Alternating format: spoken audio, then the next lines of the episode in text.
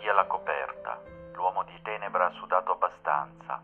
Uno, due, tre tentativi, eccolo in piedi, un po' infreddolito sulla sabbia ghiaccia. Giorno, ancora cieco, ma aperti gli occhi vede il mare, minute onde, onde dell'alba grigio perla.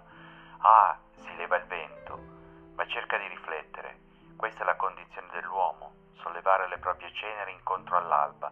Balza via dalla casa dei doganieri, oltre una, due, tre dune e una palude, intrighi di rami, giornali fra l'erba aspra dell'isola. Di là un colle per essere semplice come puledri. Chi ha veduto? Chi può? Chi mai vedrà?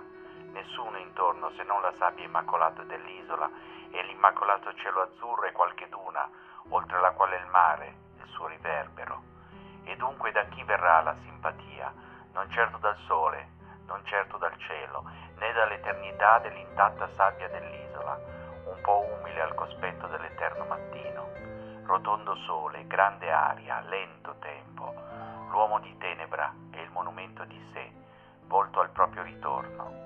Bah, tanta coperta ancora, capelli arruffati, sonno. Nuota, vomitando e vomitato sulla riva. Il sole scotta. Questa era una poesia di Luis Zukowski, dal titolo Sonno. Zukowski è un poeta poco conosciuto, ma al quale hanno fatto riferimento tutti i più grandi poeti americani. È nato a New York nel 1904.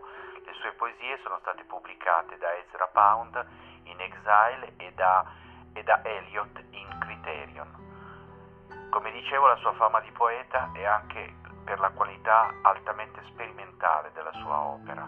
Stato pubblicato in Italia da Guanda. Zukowski è stato un poeta della cosiddetta corrente oggettivista americana degli anni 50. Buon intervallo a tutti da Antonio Sixti.